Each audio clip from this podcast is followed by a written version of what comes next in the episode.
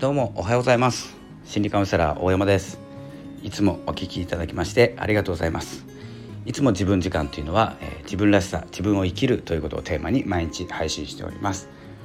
それでは今日の朝活ラジオなんですけれども、えー、今日はですね、えー、っとですね情報を絞るという、えー、月間にしようかなと思うのがさんがつ、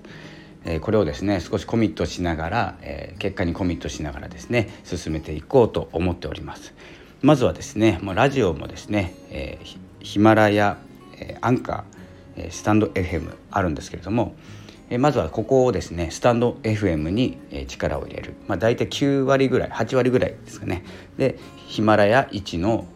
えー、アンカーポッドキャスト系がいちというふうにですねこう割合を大きく変えていこうかなと思います。今までですねごぶごぶぐらいだったんですよ。本数も同じぐらい、えー、出してますし、えー、録音の、えーっとですね、音声も変えてたので、えー、スタイフ用にアンカーで撮ってヒマラヤとスタイフで流すっていうことは、えー、レバレッジが効くので、えー、やっていくんですけれども、ほとんどですね、えー、スタイフ一本でいこうと思ってます。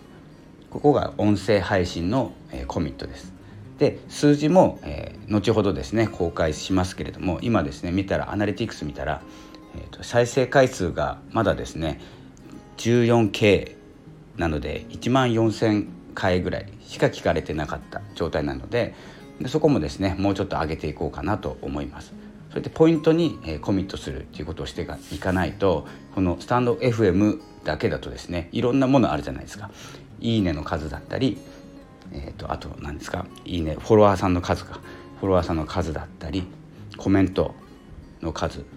とかいろんなものがあるので、その中でもですね何にコミットするかということで、まあ、それについてくるのがいいねとかだったりするんですけど、まずはどこを目指すか、聞いてもらう放送を目指すか、フォロー、フォロワーさんが増やす、えー、やり方がいいのかっていうのを、えー、まずは絞る。ここ音声配信ですね。音声配信ではスタンド エフエムでクラブハウスとかも使う使っていきますので、そこからどう、えー、音声配信流れるかというとツイッター経由なんですね。おそらく僕のマーケティングではツイッター経由のツイッターでスタンド エフエム をやっている人、音声配信をやっている人っていうのを見つけてフォローしていくと思いますので、えー、まずはですねスタンド エフエム っていう、えー、基盤を作って、えーツイッターではスタンド エフエム をやっている人っていうのが分かるようにしてクラブハウスで遊ぶっていうのがここのマーケティングですね、一旦のそして、えー、とあとはブログですね。ブログでいくと、えー、ノート、えー、アメブロ、ハテナブログ、えー、シーサー、えー、グーブログはちょっと止まってますのでやってないんですけども、ここではノートですね。ノートを強化する。でノートの方もサークル作ってノートの、えー、販売とか売り上げっていうか収益化させる、えー、サークルみたいのを作ろうと思います。でそこでですねおそらくさんびゃくえんぐらいでやるんですけど、サークルはいっかげつでそこ入ったからにはいっかげつさんびゃくえんあの稼いでいただこうというスタイルでやります。なので、まあ、さんびゃくえんにしてもですねあのさんびゃくえんつけた記事がいっぽん売れればいいだけなので、それかまあひゃくえんの記事さんぼんですね。これおそらくいっかげつあれば売れます、えー、なのでそこを目指していっかげつ取り組んでいこうかと思います。でそれにかかった記事数とか文字数とか、えー、を考えながら、えー、するアクションとかですね ピーアール アクションとかも考えながらやっていきます。なのでブログは、えーとですね、使い分けてるんですけども、えっと、アメブロは書きやすいので結構寝る前とかのインスピレーションで書いてます。でノートは結構専門性読み、読みたい人が多いので、えー、読み物という形で作っていきます。でアメブロは感覚ですね。でシーサーはスタンド エフエム のバックナンバーを、えー、公開するアカウントにするまとめるアカウントになっているのでプラットフォームごとそれにしてます。ここがですね結構えー、評判がいいっていうか流れがいいのでこれは続けていこうかなと思うんですけど、これ記録用です。アーカイブが残るっていう感じので、今はですね初心者さん用のラジオをまとめた、えー、アーカイブを作っております。ここもアクセスが結構いいです。で、えー、この方法とかもですね一応このサークル伸ばすサークルの中に全部入れます。でマーケティングって言ってもですね、まあ、デジタルマーケティングの中のこう枝分かれしたところからちょっと取っかかっていってますので、詳しいところはですね、まあ、サークル内でお話ししたり、えー、個別にご相談乗ったりしていきます。えー、あとは何ですかね、まあ、ノートですねノートのノートじゃないかハテナブログハテナブログは、えー、ハテナブックマークがあるので、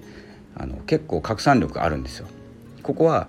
あの両方のラジオを更新したら載せようかなと思ってるんですけども、ラジオがなんせ拡散されない。そしてツイッターに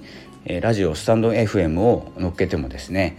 えーと、あまりですねリンククリックはされないので拡散はされていない状態なんですよ。実際はインプレッションだけはありますなんですけれども、インプレッションも月間で、えーと、じゅうさんまんぐらい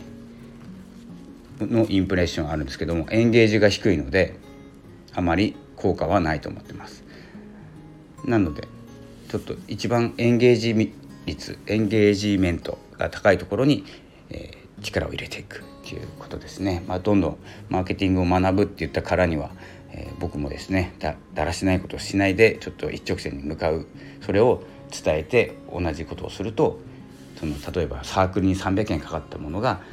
その月さんびゃくえん、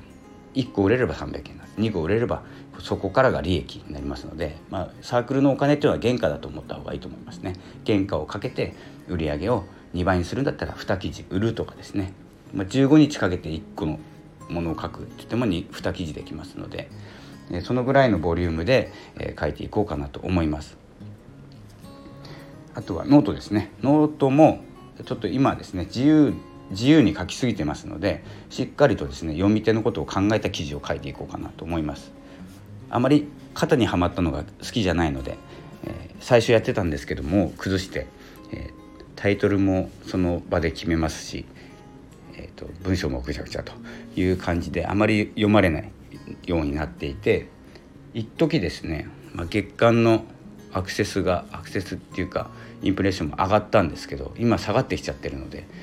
もう少しですね読まれる読みたいような記事をですね、えー、宣伝ばっかりしてないで書いていこうかなと思っております。まあ、宣伝といえばですね、まあ、こんな感じでですね、まあ、宣伝の話はいいんですけど、えーとまあ、ノート、ツイッター、あとはスタンド エフエム、えー、という感じで、えー、絞って情報発信をしていこうと思います。音声配信ですね。音声配信は軸、そのですねまた軸にあるのがブログなんです。それをですねどんどんどんどん大きくしていくということをやっていきたいと思います。なので、まあ、Kindle もそうですね。 Kindle もノートが育っていったら本にするという感じですね。そのやり方、こうやって増やした、こうやって収益化させたとかですね、いろんな方向で本を出せますので、そこも考えながらやっていきます。それではですね、最後にお知らせ挟ませていただきます。えー、昨日ですね Kindle の本、えー、伝えたいというですねタイトルで、えー、Kindle から私の本が出版されました。ありがとうございます。もうですね初日からですね結構ダウンロードいただいてます。この調子だと、えー、おそらく自己啓発いちいになれますぐらい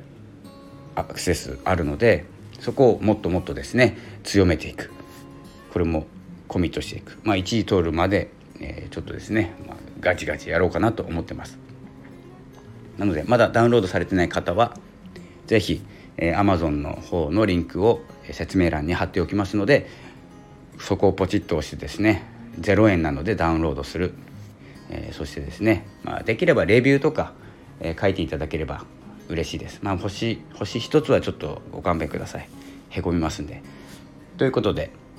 Amazon Kindle 出版してます。伝えたいっていうですね本です。ちょっと読みやすく短くしてますので、えー、にまん文字いってないと思いますね。さんじゅっページぐらいになると多分いちじかんぐらいで読めるような、えー、ブログのちょっと長い版みたいになってますので、伝えたい思いをですね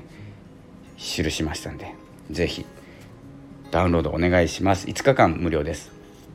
ですので、それ以降はお金かかってしまうんですけど、ダウンロードしておけばいつでも読めます。というわけでちょっと宣伝も挟ませていただきましたが、